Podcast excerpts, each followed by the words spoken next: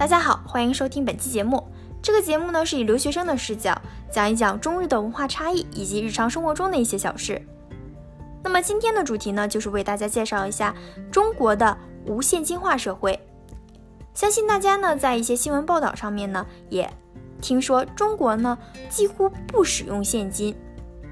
那么并不能说呢大家都不使用现金，只不过现在的这个年轻人呢倾向于这个扫码支付。那么首先呢，今天主要讲一讲呢中日的这样的一个电子支付的一些差异。那么第一个呢，就是在日本呢，大家都是这个顾客出示这个二维码，然后呢，这个呃店员呢去扫这个顾客的二维码。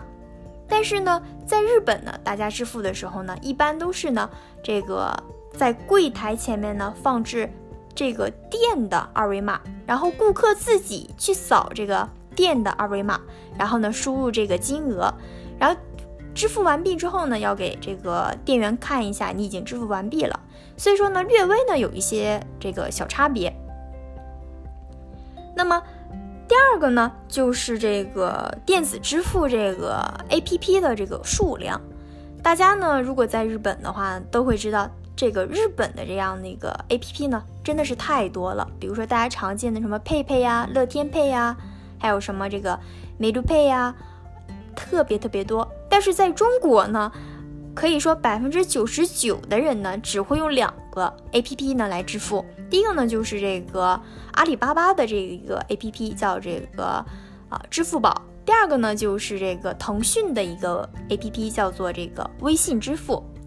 那么，嗯，个人呢，我常用的呢就是这个支付宝。为什么呢？因为第一个呢，我不太喜欢把钱呢分成两个账户，所以说呢比较麻烦。第二个原因呢，就是支付宝有的时候会有一些这个满减活动，所以说比如说像啊支付十元呢，给你减一毛，虽然很少，但是啊我觉得还是有便宜嘛，大家都会占，对吧？那么下一个呢，就是关于讲讲这个支付宝中的一个功能，就是花呗这一个功能。那么花呗呢，简单来说呢，其实就是相当于。这个信用卡的一个功能，就是你现在你去支付，但是呢，你下个月呢才还这个银行的钱。但是呢，嗯，我个人呢不太推荐大家呢去使用这个功能，尤其是像我这样就是自控能力不太好的人呢，就是不推荐用这个功能，因为你用这个花呗这个功能呢，没有一种你花钱的一种实感。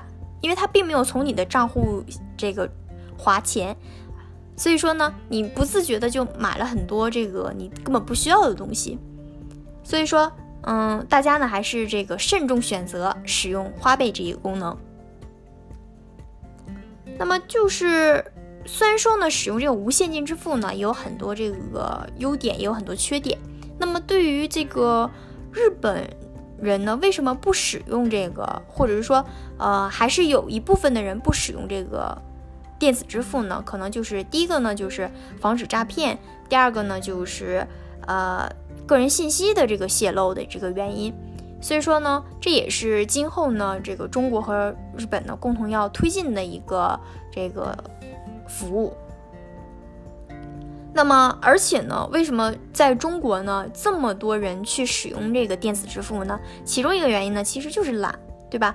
但是呢，在中国呢，现在这个懒人经济呢是比较流行的。比如说，大家呢，啊，都会点外卖呀，啊，然后呢，比如说像，呃，使用这种电子支付之类的，这都是一种懒人经济。那么这一期节目呢，就到此结束了。那么。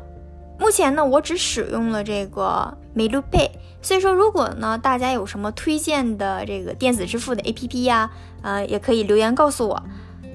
那么这期节这个节目呢是每周更新两次，每一期节目呢都会有中文版和日语版。如果想要学习中文的朋友呢，可以 check 一下这个中文版的这一期节目。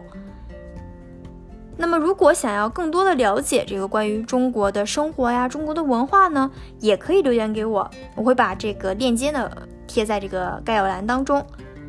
最后呢，就是如果这一期节目对你稍微有一点点的帮助的话呢，希望呢啊关注一下。